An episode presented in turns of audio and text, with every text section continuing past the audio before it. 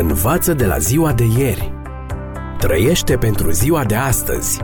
Speră pentru ziua de mâine. Ascultă emisiunea Timpul Speranței și vei căpăta speranță în ziua de mâine.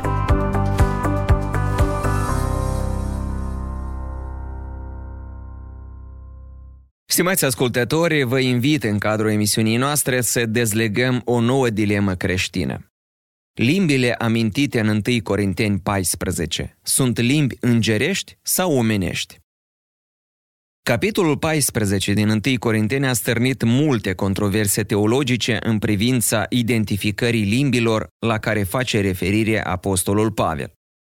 Sunt acestea niște limbi extatice, angelice, deci neinteligibile pentru om, sau limbi străine cât se poate de omenești, pe care cei în cauză nu le învățaseră până la acea dată. Înainte de a face câteva observații pe marginea acestei dileme, trebuie să ne reamintim că în comunitatea din Corint, întemeiată de Apostolul Pavel cu circa trei ani înainte de a-i trimite prima sa epistolă, existau numeroase probleme.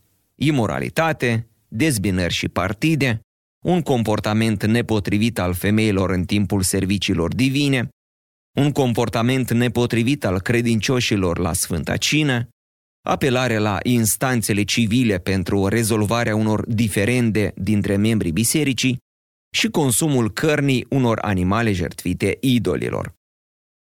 Din conținutul capitolului 14 din 1 Corinteni, reiese că în biserica din Corint se făcea abuz cu privire la darul spiritual al vorbirii în limbi. Punând în contrast două daruri spirituale, cel al profeției și cel al limbilor, Pavel arată că în timp ce darul prorociei zidește biserica, darul vorbirii în limbi, așa cum se manifesta în acea comunitate, nu zidea biserica, ci doar persoana care avea acel dar. Versetul 4.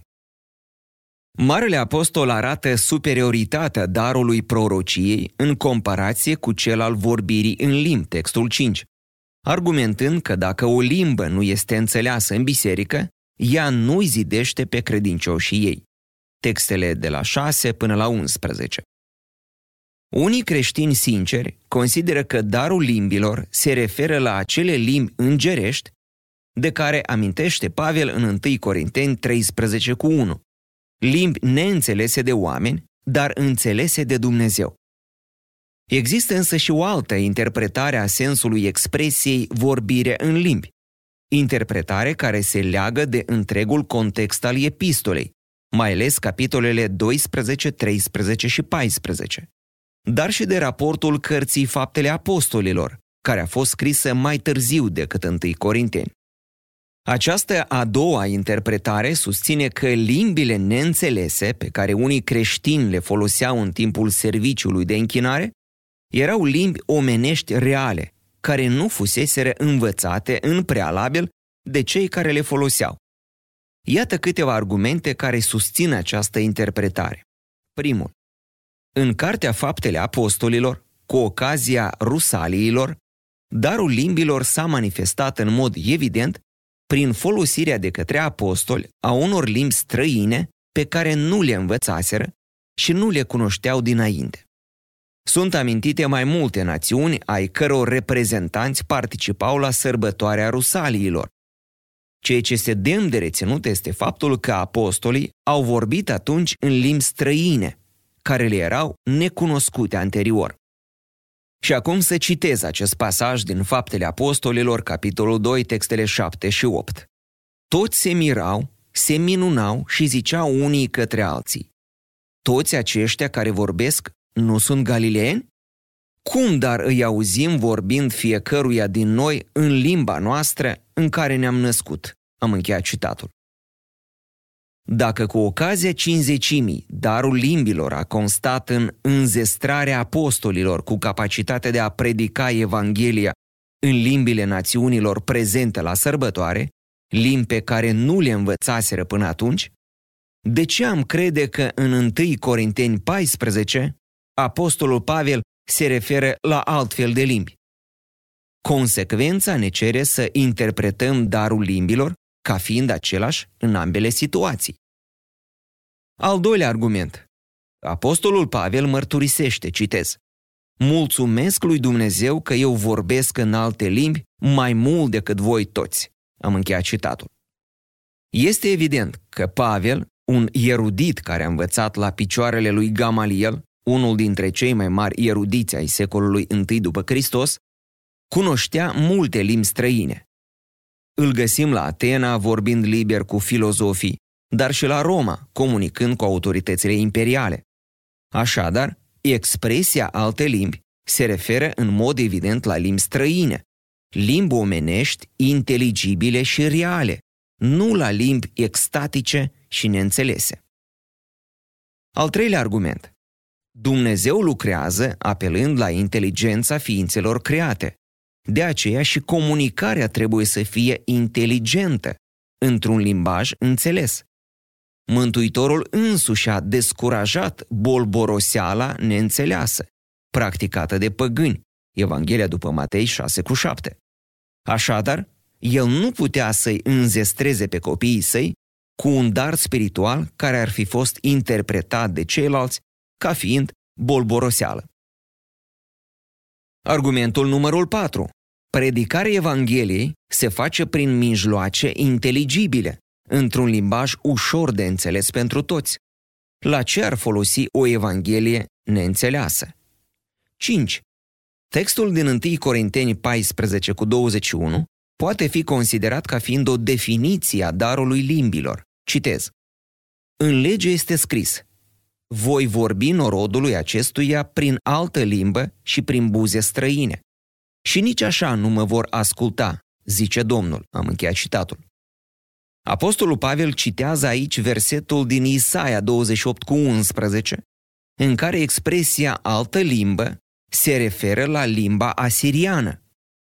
Deoarece 1 Corinteni 14 cu 21 are în vedere limbile străine, și versetul din 1 Corinteni 14 cu 2 trebuie să se refere tot la o limbă omenească, nu la limbi extatice și neînțelese. Argumentul 6. În 1 Corinteni 14 cu 22, apostolul spune că, citez, limbile sunt un semn nu pentru cei credincioși, ci pentru cei necredincioși. Am încheiat citatul. Dacă Pavel ar avea în vedere limbile extatice, cum ar putea fi ele un semn pentru necredincioși? Și mai ales, cum ar putea acestea să-i conducă pe cei necredincioși la Evanghelie și mântuire?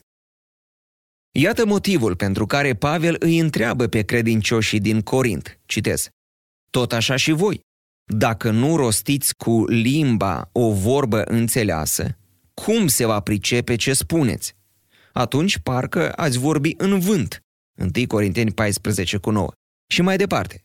Dacă aduci mulțumiri cu Duhul, cum va răspunde Amin la mulțumirile pe care le aduci tu, cel lipsit de daruri, când el nu știe ce spui? Negreșit. Tu mulțumești lui Dumnezeu foarte frumos, dar celălalt nu rămâne zidit sufletește. 1 Corinteni 14, textele 16 și 17.